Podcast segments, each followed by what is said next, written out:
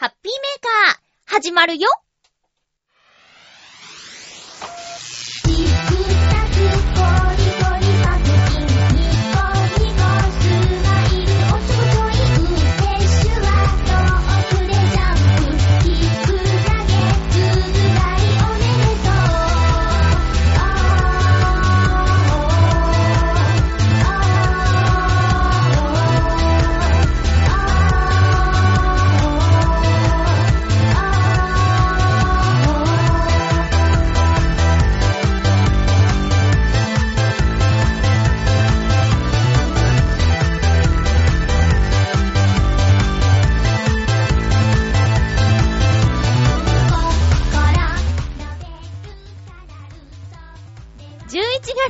月5日、まゆっちょのハッピーメーカー。この番組は、ハッピーな時間を一緒に過ごしましょうというコンセプトのもと、ちょあへよ .com のサポートでお届けしております。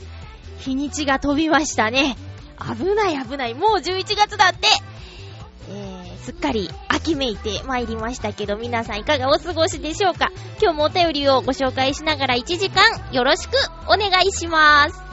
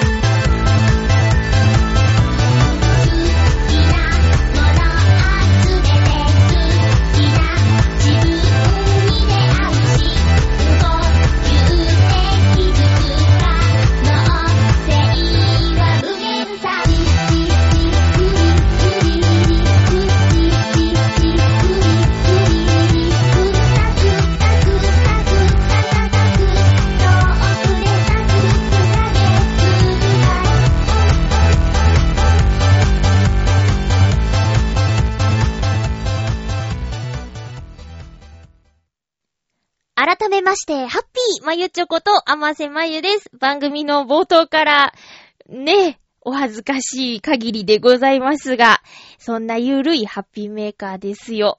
今回もよろしくお願いします。ハッピーメーカーはさて、さて、さておき。3回ぐらいいましたね。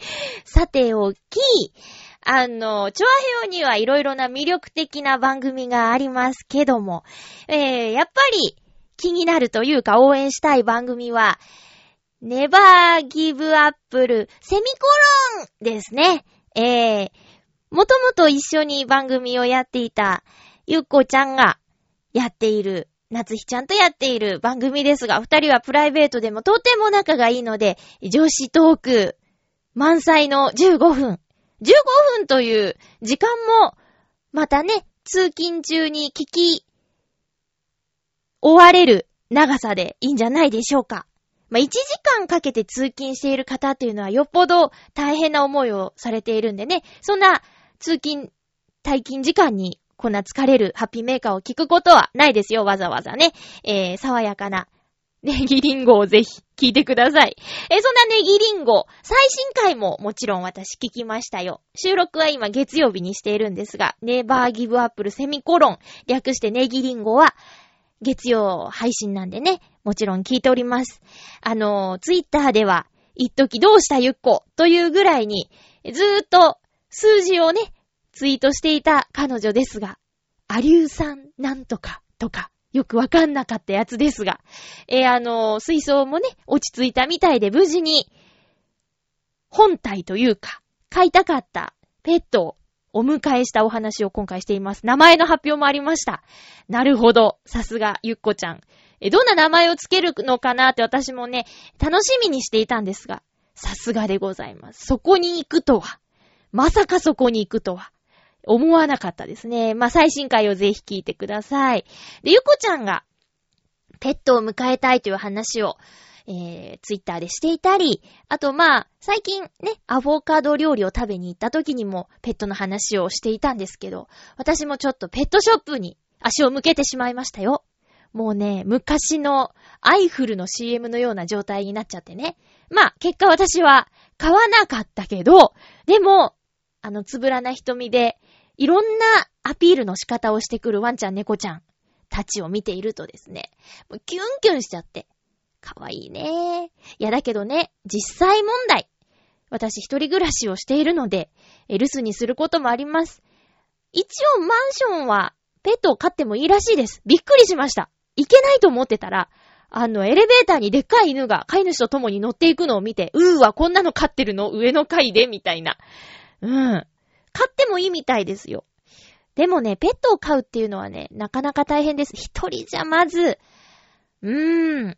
まず旅行にも行けなくなるだろ？まあ、連れて行ったりさ、ペットショップに預けるとか、手はあると思うんだけど、そんな裕福じゃないです。ペットをホテルに入れるぐらいなら、ちょっと自分の食事をバージョンアップ、または部屋をランクアップしたいという感じなんですけどね。あとはさ、寒いじゃん。もう、部屋が。なんかペットのために暖房を用意しなきゃいけないのかとか。なんかいろんなことを考えたら、無理だなと思いましたね。確かに可愛いけど、癒されますよ。あの、毛、毛の生えたペット。なんていうの？獣？獣、やっぱ獣がいいかな、自分はね。えー、だから猫か、犬か。まあ、でも犬のが好きだけど、最近ちょっと猫好きさんが周りに増えていて、猫もまあ見ちゃうよね。見ちゃうけど、子猫は確かに可愛いが。あの、大きくなった猫を抱っこした時にあの、ビヨーンって伸びる感じが私、昔から怖いんですよ。抱き方が悪いんだろうけど、まあ、ちょっと、待ってって言って、こうさ、こう腕のところをバッてやって、よーってやった時に、伸びるじゃんミヨーンって。長ーっていうのがね、ちょっと怖くって。だから結局、あの、まあ、新浦安の大英の中にあるペットショップに行ったんですけど、ちょうどね、秋、いや、9月とかに生まれた子猫ちゃんとか子犬ちゃんがデビュー、店頭デビューしている状態で、たくさんいたんですよ、その日は。で、中でもやっぱり、フレンチブルドッグが可愛いと思っちゃった。えー、ブサカワですか。うん。あれ可愛いね。で、チワワとかね、あんまり興味ないんだよね。なんかちっちゃすぎるのもさ、心配で。で、そうね、やっぱりフレンチブルドッグ、可愛いいと思ってしばらくいました。で、その子のアピールの方法は、僕とにかく元気っていうアピールの方法だったの。わーんつって、小さいゲージの中をね、ぐるぐるぐるぐるやって、おもちゃとか加えて、ふーんとかやったりして、で、もう私が立ち去ろうとすると、ガーってこう、窓のところにガーってあって、わーんつってすぐ連れてって連れてってってアピールする子で、まあ、可愛いって。やっぱり元気な方がね、いいですよ。せっかく買うなら。まあ、実際勝ったらね、泣き声がどうだとかっていろいろあるとは思うんだけど、そのアピールの仕方として、僕連れてって、僕連れてってっていう方が素直で可愛いなと思うよね。でね、もうなんか諦めちゃってるような子とか、もう、ちらっと、そのお客さんを見て、うーんってこう、腕の中に顔をグーってやったりとかする、すね系の子もいましたね。まあ、いろんな個性があってほんと可愛かったんだけど、私はもう今んとこペットショップに行って、まあ、触れはしないけど、見て。うん。テレビで見るのとはまた違う癒しがあるよね。そこにいるっていう。うん。なのでいいなと思いました。で、実際にね、家にいたら、まあ家族のように接するんだろうけど、今のところは私はちょっと責任が持てないなという感じで 見送っておりますが、えゆっこちゃんとこの緑ふぐさんをね、えー、私もちょっと一緒に見守りたいなといつかはちょっとお家に行って実際に会いたいなと思っています。あとは、その、ネギリンゴで話していたことで、ウィキッド見に行ったっていう話があって、劇団四季のミュージカル、ウィキッド。これね、すっごい私も見たいと思っているミュージカルなんですよ。なんでかっていうと、職場に劇団式マニ、マニアって言ったらあれか。劇団式大好きな男性がいて、で、年間50回以上行くんだって。でもつまり週1ペースですよね。前にちょっともしかしたら話したかもしれないんだけど、その彼が、ウィキッドは女性に見ていただきたい作品でございますみたいなことを、こんな口調じゃないけどね、えー、言っていて、え、なんでなんで？って言ったらちょっと男子にはわからないけど、女子には、あの、すごく響く作品らしく、周りのお客さんがいつも、あの、号泣をしているよっていう話で。で、彼は、そう、泣きはしないけど、好きで、何度も見に行っているみたい。で、もう何度も見に行っているから、ベストキャストとかが彼の中であるらしいの。でね、いや、もうぜひ一緒に行きたいと言っているんだけど、なかなか、夜勤同士だからね、休みも違って実現せず、えー、見送られている感じなんだけど、ゆっこちゃんとなつひちゃんが見に行ってよかったって言ってて、ますます、もう彼のチケットを待たずに行きたい感じなんですよね。いや、その会社の彼はね、えー、友の会という劇団四季の、えー、ファンクラブみたいなものがあって、その会員さんなので、ちょっと安くチケットが手に入るそうなんですよ。だからちょっとね、連れてってもらいたいんだけど、まあ、でも、なつしちゃんの話じゃもうすぐ終わってしまうんじゃないかみたいなことも言ってたから、のんびりもしていられないなぁと。せかすか自分で動くかしないとなーって思っています。なのでね、他の番組からも、あの、自分の興味のある話を聞くときはもう一リスナーとして、ふんふん、それでそれで、みたいな感じで聞いているんですけど、え、チョアヘヨには魅力的な番組がいろいろありますよ。え、八方美人で最新の回は、利用師さんが登場するんですけど、皆さん、美容師と利用師さんの違いとかわかります？まあ、そんなところから、えー、利用室に行く際に、みんながちょっと気にするようなこと、それをね、質問形式で解決してくれたりもしていて、私も、あのーためになったというか、へえ、そうなんだっていう感じで聞いていました。実は、その番組に出てくる浦安のモルティコルトという利用室。え私、利用室だと思わず美容室だと思って行ってます。今、現在行ってます。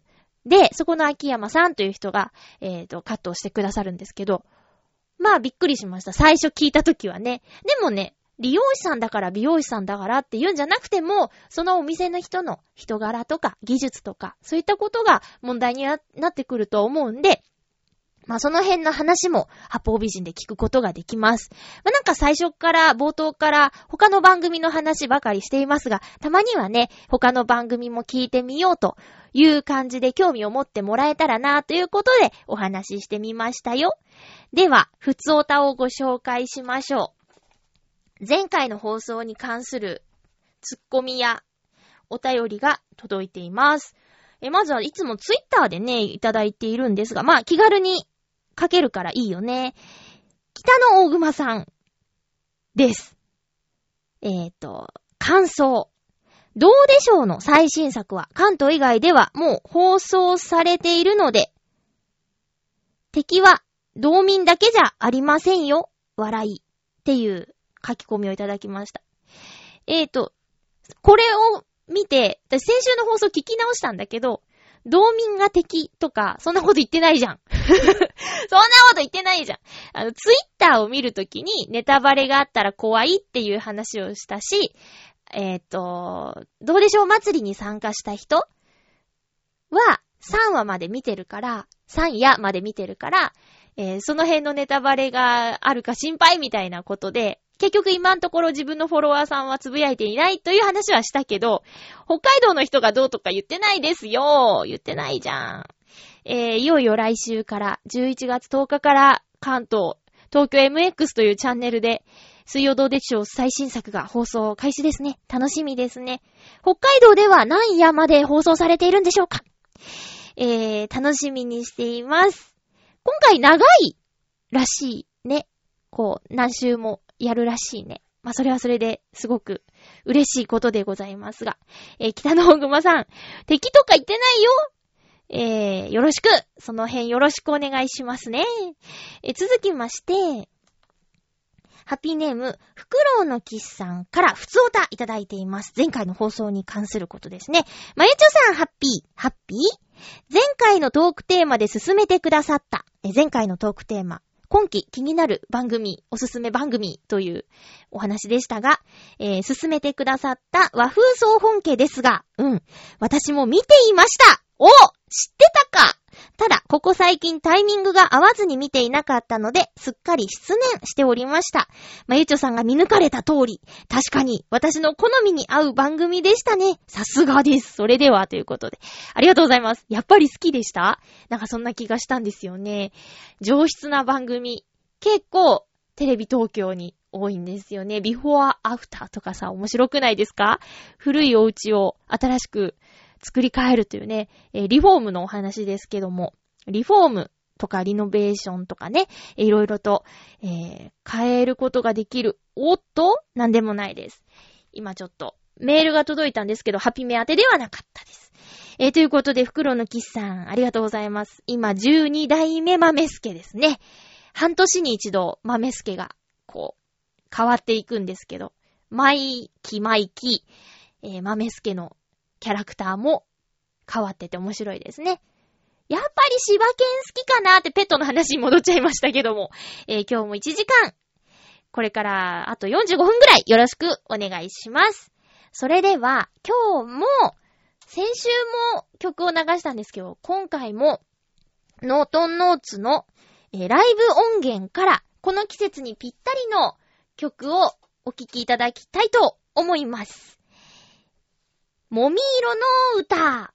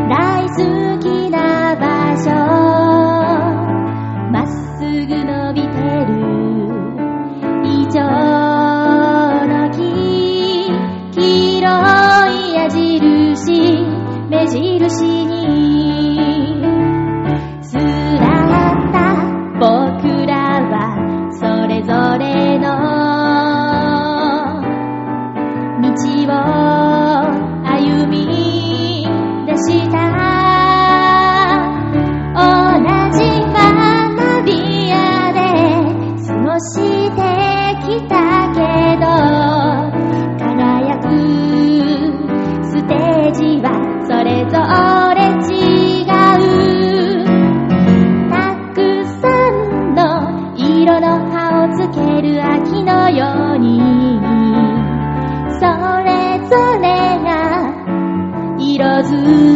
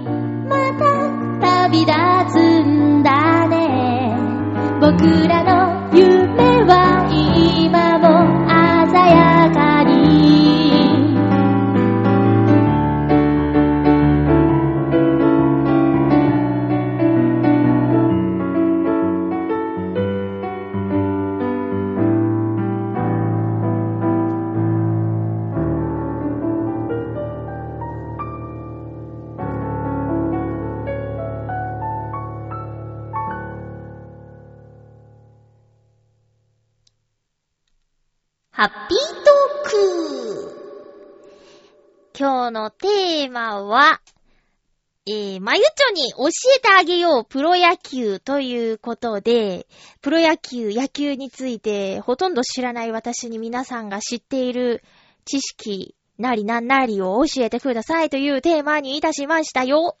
テーマ募集の時に野球のことなら話せるぜって言ったリスナーさんがいらっしゃったのでね、それでこのテーマにしてみました。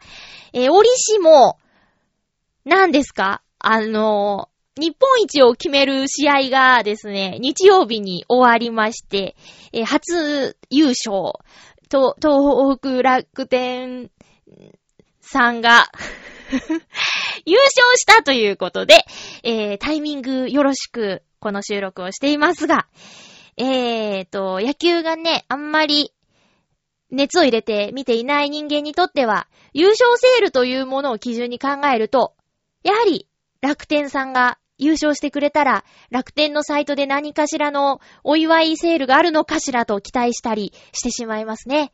例えば、ヤクルトさんが勝った場合、ヤクルトの飲み物がちょっとセールになるのかなとか、日本ハムが勝った場合、この時期お歳暮にちょっといい感じになるのかなとか、読売ジャイアンツ、勝った場合は新聞がなんかあるのかなとか、なんか、やっぱり自分の使うもののスポンサーがついているチームが勝つと嬉しいな、なんて思ったりしますね。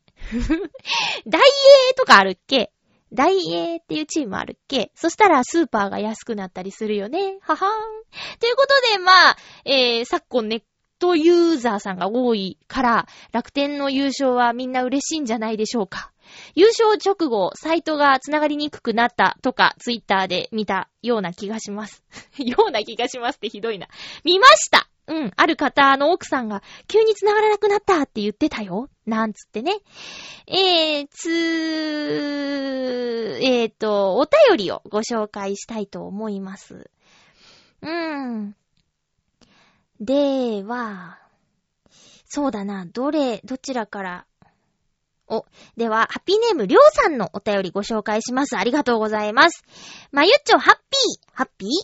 まゆっちょのプロ野球知識がどれくらいなのかわかりませんので、まずは今のプロ野球の12球団名を全部上げてみてください。12個もあるの？ちょっと待って。えっ、ー、とね。ロッテ、巨人、オリックス、えー、っと、楽天、阪神、えー、えー、っと、えー、っと、バッファローズ、あと、横浜、ベイスターズ、あと、えー、っと、ええー、っと、いやいや、ヤクルト、ヤクルト、えー、っと、ん、日本ハム、さっき言ってたわね。日本ハム、ダイエー、ダイエーホークス。すごい、今10個言ってるじゃん、私。あと2つ？え？え？ち、ちょ、ちょ、ん、ん、難しい。え答えは書いてないけど、なるほどわかりました。こんな感じです。はぁ、でもね、今 J リーグの16チームも言えないと思うな。これを言うと。うん。今ちょっと10個も言えてすごいなと思いました。ないよっていうのもあるのかな。まあ、いいや。え、そんなプロ野球12球団もそれぞれ色々な歴史があるのでご存知でしょうか？ああ、色々な歴史があるのをご存知でしょうか？読売ジャイアンツでさえ、大日本東京野球クラブから東京巨人軍から読売ジャイアンツと球団名が変換しています。さらに多い球団では、現在の北海道日本ハムファイターズです。セネターズから東急フライヤーズから QA フライヤーズから東急フライヤーズ。ん？戻ったの？そして東映フライヤーズ、日卓ホームフライヤーズ、日本ハムファイターズ、北海道日本ハムファイターズと実に8つも球団名の変換を辿っています。フライヤーズっていうのがしばらく好きだったんだね。えー、戻ったりとかも。さらに合併で消滅しているチームもありますので、過去を含めると実に多くの会社が球団を持っていたことがわかります。今年は球団合併により消滅した近鉄に代わり、2005年にプロ野球界に参戦した楽天が、ついに初優勝したということで、プロ野球の歴史が一つ動いた年になりました。このメールを書いているときは、まだ日本シリーズ中ですが、今年は巨人と楽天、どちらが日本一になるのでしょうね。そんな私は、去年、球団名が横浜ベイスターズから横浜 DNA ベイスターズに変わった横浜ファンです。来年こそは目指せ A クラスということでありがとうございます。何ですか？A クラスって。目指せ A クラス。この、あれですか？巨人。あれですよね。セリーグ、パリーグってあるんですよね。うん。あれはなん、どうやって分けてんだ？東と西とかですか？東日本が、えー、どっちかで 西日本がどっちか？うーん、その、その、今さっき10個ぐらい言えたけど、どっちがどっちかっていうのは正直わからんですね。とにかくあれですよね。セリーグとパリーグの1位ってやつが巨人と楽天なんですよね。どっちがどっちなんだ？ら、楽天が東北で、あれ？東西で分けたら、どっちも東か。むむむ？ちょっとわかりません さっきさ、横浜 DNA ベイスターズっていう私言ってないよね。すいません。大好きなチームを言えなくて。あ、言ったっけ？ちょっともうそれすらよく覚えてないです。まあ、あの、まゆっちょのプロ野球の知識がどれぐらいなのかっていうのは今の一連のお話でバレてしまったかと思いますが、こんな感じでございますよ。ねえ、で、えっ、ー、とね、会社でロッテ大好きなおじちゃんがいて、もう年間契約シートみたいなの買っちゃうぐらいの方で、えー、マリンスタジアムの近くに住んでるらしいです。で、そのおじちゃんと一緒に野球見に行ったことあるんですけど、まあ、ハビメでも話したけど、その時が初めてプロ野球を見に行った時でね。意外と楽しかったんですよ。なんとなくテレビで見てると、サッカーと違って、あの、だらっとしているところがあるなーなんていう印象だったの。サッカーってさ、45分間ずーっと走ってるでしょ？うん。で、えー、野球ってなんか、チェンジとか、攻守、交代みたいな時とかに、なんか、てっててれってれってれってなんか歩いてるイメージがあったんだけど、やっぱり生で見ると違うし、最近というかまあ何年も前からなんだろうけど、えー、時間がね、カウントされるんですよ。だからその決められた時間内にポジションチェンジをするとか、いろいろとルールが加わっているらしいですよ。あとはね、そのチェンジの合間にお客さんに向かって、えー、ホットドッグ爆弾とか、爆弾じゃないな、ホットドッグバズーカっていうイベントとかね、こうバーンってホットドッグ飛ばしてくれるんですよ。で、それをお客さんがキャッチするみたいなイベントとか、あと、抽選番号がこう、電光掲示板に発表されて、当たった方はカウンターまで来てね、みたいなイベントがあったり、チアガールさんが踊ったりだとか、マスコットキャラクターがバク転だなんだしたりとか、まあお客さんを飽きさせないような演出がすごくされてて、あなんか楽しいなっていう印象がありました。それはデイゲームだったんだけど、夜行けば花火をする日もあるって。あとはね、ファールボールには気をつけろっておいちゃんに言われました。で、グローブを持ってきてるお客さんも近くにいました。飛んできた時にキャッチするんだって。まあ、でもね、危ない 危ないよね。えー、途中アナウンスも入るんですよ。ボートしてたら、ボールに当たるぞーみたいな注意、注意韓国のえー、放送が入ったりするんで、その度ビクビクしていましたね。今度はいつかナイターを見に行きたいなと思っています。マリンスタジアムは綺麗だし、すごく良かったですよ。行ったことある？私はそこしかないな。続きましてお便りご紹介します。ハッピーネーム。うーんと、フクロウのキスさん、ありがとうございます。まゆちょさん、皆様、ハッピー、ハッピー今回のテーマ、プロ野球について。私は小学生の頃には野球少年をしていて、かなり野球好きだったのですが、中学に上がってからは興味を失ってしまったので、今は詳しくありません。ちなみに好きなチームは、スワローズです。これは、ヤクルトですよね。ヤクルトスワローズですよね。えー、そういえば、高校の頃に熱狂的なスワローズファンの先生がいました。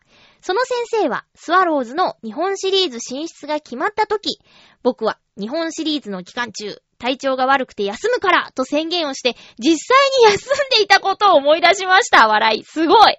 私たちはその先生が本当に熱狂的なファンだということを知っていたし、変わり者だけれどとてもいい先生だったので、皆それを当然のこととして笑って済ませていたことを思い出しました。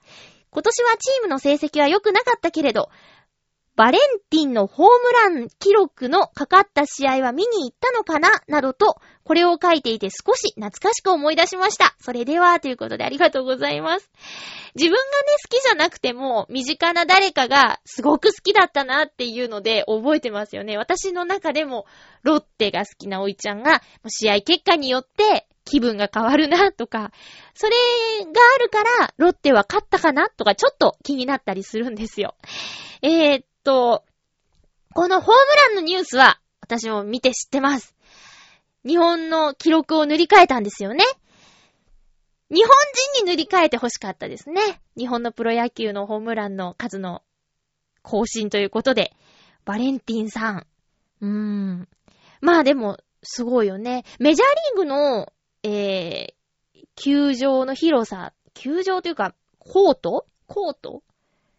競技場の広さと、日本のプロ野球の競技場の広さって違うのかな？だからメジャーリーグで活躍していた選手にとっては日本の、あ、グラウンド。グラウンドは狭いとかで、ボーンって飛ぶのかなとか。うーん。ま、牽制をしなかったってことよね？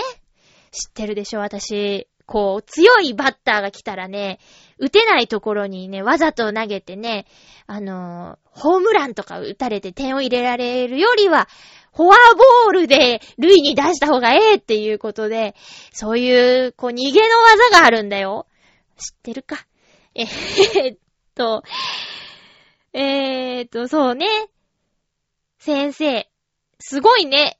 これ言っちゃうのがすごいね、生徒に。信頼関係があったってことよね。その中の先生がさ、他の先生に、あの、野球見るから、うちの先生休むらしいよとかってチクっちゃったらさ、スワローズ好きの先生としてはもう、ねえ、大変でしょう。それをさ、生徒さんは、先生いつも、変わってるけど素敵な先生だから、これぐらい許してやろうって言って、見逃しているところがもうすごくいいよね。今そういう生徒先生関係って、ねえ、ある、まあ、あるだろうけど、なんかいいなぁと思いました。うん。メッセージありがとうございます。きっと見に行ったと思いますよ。熱狂的だ。ここまでする方なかなかいないから。きっとね。ハッピーネーム、コージーアットワークさんです。ありがとうございます。まゆちょハッピー。ハッピー？えー、っと、まゆちょは野球について何も知らないんですよね。ちょっとは知ってるよ。え、わかりました。私も野球は専門外ですがご案内します。おっと？調べてくださったの？え、まず、野球は9人対9人の戦いです。そうだよね。ナインって言うもんね。えー、攻撃側の戦士は、選手じゃない。戦士はバットと呼ばれる棍棒を持って、タブ族の9人の戦士が待ち構える闘技場に単身乗り込んで戦います。まあ確かに単身だよね。敵は硬い球を投げつけてくるので、戦士はこれを弾き返したり、かわしたりし、隙を見て敵の領地にある砦に駆け込まなくてはなりません。おほほほ、面白い。えー、敵の領地には3つの砦があり、そこを順番に回って家に無事帰りつけば1点得点が与えられます。しかし、敵は弾を投げつけてくるだけではなく、追いかけてきたり、取り囲んできたり、刺し殺そうとしてきたり、果てはレーザービームを使ったりして、選手の命を狙ってきます。うーん、ここはちょっとよくわかんないな。追いかけてきたり、取り囲んできたり、刺し殺そうとしたり、レーザービーム。これちょっとほとんどわからないですね。投げ、投げるのはわかるよ。追いかけるのもなんとなくわかる。取り囲むからちょっとよくわかんないですね。え、敵によって3人の戦士が殺されると攻守が入れ替わり、再び血みどろの戦いが繰り広げられます。繰り返されます。これを9回の間繰り返し、最後に得点が多かった方の部族が勝利を収めるというのが、この呪われた戦いの概要です。そうなの？呪われてるの？また、戦いが行われる闘技場の多くには、階段上の観客席が設けられ、血に飢えた群衆が部族の衣装を着たり、旗印を振ったりして、狂乱の宴を繰り広げ、時には、敵の戦士を祝う呪文を、ごめん。時には敵の戦士を呪う呪文を投げつけたりします。えぇ、ー、ブーイング？さらに、この模様は放送網を通じて広く報じられ、闘技場にいない者たちも戦いの模様に一喜一憂し、挙句には乱闘を演じたり、川に飛び込むといった理解できない行動に出ることがあります。こうした掟破りな戦いの原則は放送自体にも適用され、何の予告もなく予定されていた番組を一方的にやめさせたり、押しのけたりする行為が堂々と行われています。うん。現代においてこのような野蛮な行為が未だに行われていることは真に遺憾です。どうかまゆっちょはこのような行為に加担しないようにしてくださいね。では、ということで面白い。すごいね。わかるとこもあるけど、わかんないとこもあった。でもね、そう。私が野球に対して、ちょっとした、ムムッと感を持っているのはそうよ。ここですよ。あのー、今はさ、デジタル録画だから、延長になって番組がずれたとしても、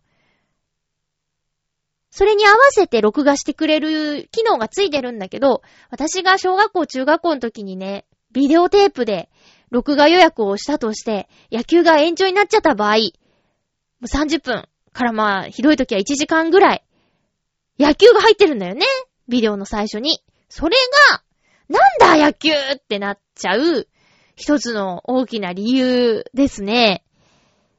うん。まあ、サッカーもね、延長しちゃうことはあるよ。でもさ、でもさ、ねえ。その頃はあんまりサッカーの中継なんかしてなかったっていうのもありますね。まず。まずは。だから、野球って土曜とか日曜とかさ、夜、ナイターとかでね、7時ぐらいからやるじゃない。それで結構泣かされた経験があるよ。確かに。一方的にやめさせたり押しのけたりって面白い。その、確かにその通りですね。うーん。何にも、というか、専門外で、だけど、ここまで面白おかしく書けるのってすごいね。野球好きの方が聞いてどう感じたのかなっていうのは、まあ、えー、こう、私にわかりやすく説明してくださった感じなんでね。一つ、こう、呪われた戦いとかどうなんだろうと思ったけど。うん。いや、面白かったです。ありがとうございます。レーザービームって何？こう、砦にいる選手が、次の砦に行こうとしたときに、ボールを投げつけるってこと？むむむむむま、専門外だからね。あんまり、こつついてもね。ありがとうございます。面白かったです。えー、野球といえば、まあ、今、本当何ですか、と、東北の楽天が優勝、日本一になった。9年、チームができて9年目で、初めての優勝なんだって。日本一なんだって。で、それがさ、えー、ま、東北といえば、東日本大震災で大きな被害を受けた地域でありますが、それが3月の11日だったけども、えー、優勝が11月の3日ですね、みたいなこととか、言われていますね。なんか不思議な巡り合わせの日にちだななんて思うんですけども。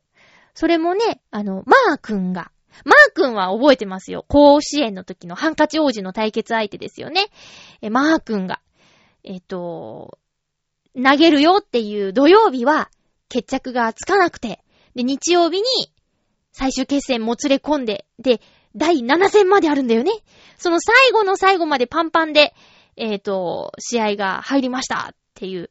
で、ツイッターでフォローしてるビフォーアフターのディレクターさんが、えー放送が流れたっていう、まさにこの押しのけられたっていう感じなんだけど、そこで、最後は、監督の、えうーん、監督が、マー君最後投げてって言って、前日に、なんだっけ、100 160球ぐらい投げてるのに、次の日も登板したみたいなこととか。それって、すごく大変なことなんですってね。こう、160球ぐらい投げた人が翌日も投げるってすごく体に負担がかかることらしいね。だけど最後バシッと決めたって。で、ちょっとここはあの、会社のおじちゃんが言ってたことなんだけど、マー君、えっ、と、海外に行くかもしれないみたいなことを言うてて。で、最後の、うーん、最後のっていうか、まあ、海外に行く手前最後の試合で、こう優勝決めたみたいなのとか、すごくドラマチックだね、なんて、おいちゃん言ってたけど、本当にマー君って海外行っちゃうの？やっぱなんか、いい選手って、さらに高みを目指して、海外へ行ってしまうんですかね？サッカーでもそうですけど。まあ、いい選手って言い方も変か。いい選手で日本で頑張ってる選手だっているもんね。うん。挑戦心が高い選手？海外行ってみたいと思うのかな？いやいや、そう、あ、監督は、星野監督？合ってる？ちょっと不安なんだけど、えー、その星野千一さんが楽天の監督だとしたら、星野さんは岡山の出身の方です。私と同じふるさとでございますが。なんか嬉しいよね。で、写真も何枚か見ました。あの、決勝を決めた時の。決勝優勝決めた時の。雨が結構降っていて、その雨粒が写真に写ってる感じとか、かっこいいなと思いました。うん。まあ、そうですね。野球は、これから先、ナイターを一度見たいよっていうこと。ただ、これで野球のシーズン終わっちゃったってことですよね。次またいつから始まるの？冬はやらない？春から？あ、そう思い出した。えー、っと、2月に沖縄行った時、プロ野球の選手がキャンプしてた。ロッテの選手とかいた。同じホテルに泊まってたんですよ。キャンプに、沖縄にキャンプに来ている野球の選手と。そうですよ。ってことは、やっぱり春からまた新しい戦いが始まるんですかね。んなんでしょう、この流れないトーク。ねえ。じゃあまたしばらく先の話になりますね。えー、ということで今回のテーマは、まゆちょに教えてあげようプロ野球ということで、意外と私チーム言えたっていう発見がありましたけども、皆さんメッセージどうもありがとうございました。えー、これからはね、サッカーが熱くなりますよ。あ、そうそう、浦安にある、浦安サッカークラブっていうチームがね、なんと、あのー J リーグ目指してるそうです。2015年までには JFL に昇格したいぞという目標を掲げて、え、なんと天皇杯決勝に残っているそうです。すごくないですか？浦安サッカークラブ。あとはなんだっけな、社会人リーグで準優勝だったんだって？とか。バルドラール浦安っていうフットサルのチームが強いっていうことは知っていたんですが、なんと、サッカーも、浦安強いっていうね、なんかね、知らなくて、この間のぐるっと浦安で特集してて、ナレーションしてね、知ったんですけど、応援したいですよね。千葉には、他にも J リーグのチームあるけど、地元に J リーグのチームできたら私サポーター入っちゃうかもしれない。おーおーおー、ほいほいみたいなこと言いに行っちゃうかもしれない。もしも JFL、J リーグ一部リーグに上がったとしたら、えー、浦安サッカークラブっていう名前じゃなくなるんだろうけどね。またそれもかっこいい名前になっちゃうのかな。うん。サンフレッチェ広島が3本の矢の意味だっていうことをしたときはちょっとびっくりしましたね。3は3じゃないんだみたいな。造語もいいところですけどね。岡山にもサッカーのチームあるとか。うん、名前忘れちゃったけど。自動販売機とかにはサッカーチームのキャラクターの絵が描いてあったりして、地元では熱いのかなーっていう印象でした。ということで、先週あんまりお話できなかったから色々とね、えー、お話をしていきたいなと思うんですが、まずは、さっきちょっと浦安サッカークラブのお話で浦安のお話をしようかなと思います。このチョアヘヨ .com の本部は千葉県の浦安市にあります。が、ネットラジオ、ウェブラジオということで、世界配信しております。他の番組には、フィラデルフィアからのお便りも届いていますが、ハピメには届いていないんですね。ジャクソンママさーんなんつって。えー、ということで、浦安ってこんなお店があるよ、なんちゅうことでお話をしたいと思うんですが、私もね、この間初めて行ってきたんですけど、浦安には、いろんな美味しいラーメン屋さんがあります。ラーメン皆さん好きですか？これから寒い季節になったらますます恋しくなるラーメンだと思うんですが、メガネっ子要注意ね、曇っちゃうからね。えーっと、極濃つけ麺プルプル55っていうお店に行ってきました。なんでこのお店を知ったかというと、お家にチラシが入ってまして。で、すごく字がいっぱい書いてあって、ここの店長さん、またはな、お店のスタッフさんの、ぜひ味わってくれっていう思いがね、伝わってきたんです。まあ、人によってはシンプルな広告がいいよっていう方もいるとは思うんですけど、そもそも行ったことがないお店に行くときに、興味をそそるような広告を作らなきゃいけないと思うんですよ。今なんか自分に言ってるような気にもなってきましたけどね。例えば、声の仕事するんだったら、ボイスサンプルっていうのが必要なんですけど、まさにそうですよね。私のことを知らない方に私を使ってもらおうと思ったら、興味をそそるボイスサンプルを作らねばならないと。使ったことがない人を使う相手に対して、こんなことができますというアピールをどうするかという話にちょっと繋がってしまいまして、えー、何言ってんだか。つけ麺の話ですよ。つけ麺の話。でね、えーっと、メニューとかもね、詳しく書いてあるし、あと、地図もしっかり書いてあるし、どんなつけ麺ですよとか、あと、こんなこだわりがあるよとかっていうこともすっごく詳細に書いてあって、で、こう裏面には、お客さんからのコメントっていうのも、バーって書いてあるんですよ。でね、えー、プルプル55というお店。電話番号は公開していないんですが、浦安市の富士見という場所にあります。富士見一丁目。えー、どちらかというと、JR 舞浜駅寄りなんですが、駅から歩いて行ける距離ではありません。歩いたら、2、30分は覚悟していただきたい。まあ、地元の人に向けたお店なのかな。でも、行列ができています。平日の昼行ったんだけど、並んでましたね。ランチタイムは11時30分から3時。ディナーは5時30分から夜の9時30分。ただしスープがなくなり次第終了。出ました。近くにコインパーキングありますということですが。えーと、つけ麺タンメン混ぜそばとありますが、やっぱりつけ麺がおすすめだそうですよ。大盛り100円、藤山盛り200円、エベレスト盛り300円。この名前の付け方もなかなか粋じゃないですか？ここの一番の私の感動ポイントは、客席に二人に一人ぐらいずつの間隔で IH ヒーターが置いてあります。で、これ何に使うかというと、つけ麺食べ終わったら、よく、あの、なんていうのかな、ちょっと薄めて、割り、割り下ってやつ入れて、で、飲んだりするんですよ。つけ麺のスープを。スープだけ。あれね、まあ、美味しいんだけど、なんだかなーっていう。そのスープだけグビグビっといくのがなんだかなーって思ってたら、このプルプル55さんでは、リゾット作りましょうみたいなことで、えー、卵は無料、あとご飯、チーズはセットにもできるんだけどね。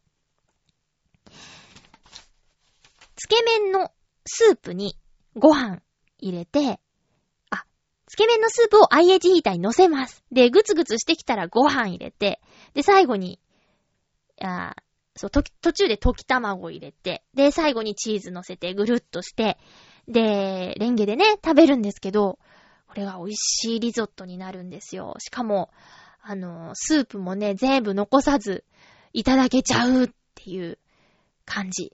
で、この生卵は無料でつくんですけどね、えー別にリゾットにしなきゃいけないってことはなくて、つけ麺のタレに溶いて入れて、で、もう麺をその卵の入った麺つゆで食べるっていうのもありだし、そのまま食べちゃってもいいし、みたいな、いろんな食べ方があるんですけど、私はこの IH ヒーターを使ってるラーメン屋さんは初めてだったんで、面白いなと思いました。ということで、浦安にはいろいろとラーメン屋さんがありますが、私が今一押しのプルプル55さん、ぜひ、興味のある方は行ってみてください。食べログとか、グルナビとかにも出ていて、評価3から3.5ぐらいでなかなかいいでしょ？でね、えー店長さん、若いイケメンですよ。女子はそこもポイント高いですよね。えーぜひ、プルプル55さん行ってみてください。さっき、あのー八方美人に利用師さんの会があるよっていうお話したんですけど、私ね、先週、というか金曜日か。先週金曜日に、えーそのモルティコルトさんに行ってきまして、えー髪を半年ぐらい切ってなかったんですよ。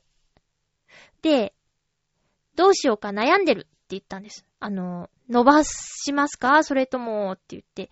うーん、今結構長いんだけど、これ以上伸ばすのは、まあ、考えてなくて、だから、2、3センチ切るか、バッサリいっちゃおうか、悩んでますって言ったら、切っちゃいましょうって言って。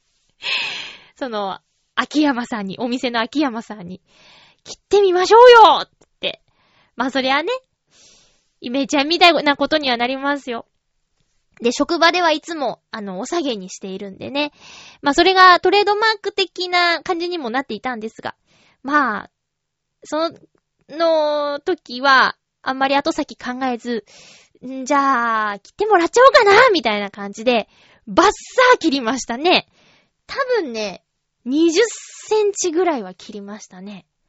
いや、いつもそうなんですよ。あの、脇のぐらい、脇ぐらいまで髪が伸びてくると、うーん、どうしようかなーって悩み出して、で結局切っちゃうっていうね。で切ってみてやっぱり後悔するんです。私、ダメでしょ？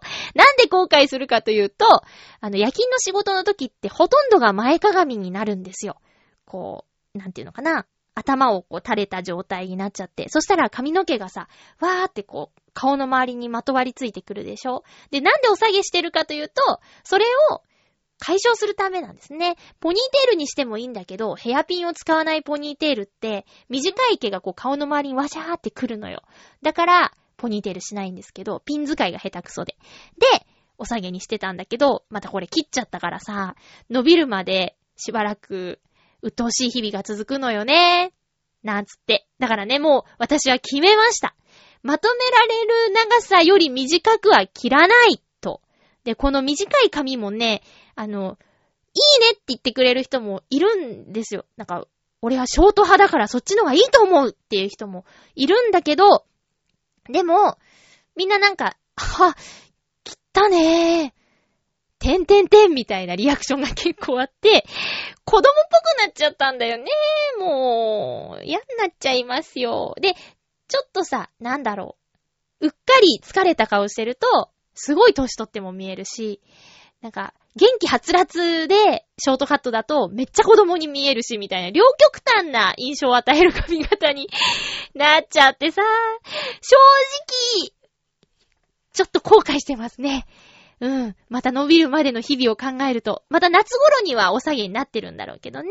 うん。そんな、そんなこんなでした。だけど、さすが秋山さん腕上手くって、こう今、今この形、めっちゃいい感じです。私も気に入ってはいるんだが、その、お掃除の仕事と合わせちゃうと、残念ながらこう、パーっと来ちゃうんだよね。で、髪の毛って伸びちゃうでしょで、今すごくいいんだけど、こう伸びてきたら鬱陶しいし、で、キープするには、月、半、1ヶ月半か2ヶ月ぐらいに1回切りに行かなきゃいけないじゃん。で、ロングだったらさっき言ったように半年ぐらいほっといてもいいわけですよ。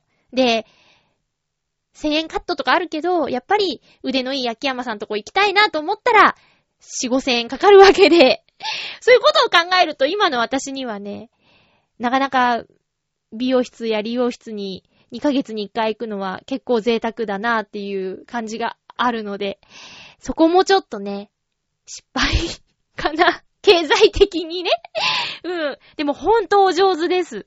綺麗に切ってくれました。これがずっとキープできればいいんだけどね。いやー、そもそもあれですよね。日常生活を基準におしゃれを考えていない私ってダメですよね。夜勤がメインの、えー、髪型の考え方の基準になってるっていうのが、どうかなと思いつつ、でも、しょうがないよね。それが大半を占めてるんだもん。え、次回の予告をしたいと思いますが、次回は11月12日の放送で11月10日収録予定です。次回のテーマは、アミューさんからいただきましたテーマ、好きなおでんの種。好きなおでんの具？好きなおでん種。ということで、おでんが美味しい季節になりました。例えば、そうですね、コンビニおでんって結構身近ですよね。どこのコンビニのおでんが好きとか、さらに、おでんの中で何が好きとか、おでんを屋台で食べたことがある方、屋台おでん、私憧れなんですが、いいところ、などなど、おでんにまつわるネタを送っていただけたら嬉しいです。よろしくお願いします。さっきも言ったけど、えー、最近私ちょっと、家具を買いましてね。本当は、雑誌とかで見て、これ7、8万する家具に決めようとしてたんだけど、直前で、三段カラーボックスで良くない？みたいになって、7万から8万が980円2個みたいな。結局2000円で済んじゃったっていうね。ダメですよね。でももっとさ、こう、落ち着いたら素敵な家具を買えばいいじゃんみたいな。そんな、まゆっちょでございました。今回もお便りたくさんありがとうございました。えー、楽しみな映画も始まりますね。キヨス会議。大泉洋さんがいろんな番組に出ているので、見逃さないようにチェックしたいと思います。お相手はまゆっちょこと、あませまゆでした。また来週ハッピーな時間を一緒に過ごしましょう。ハッピー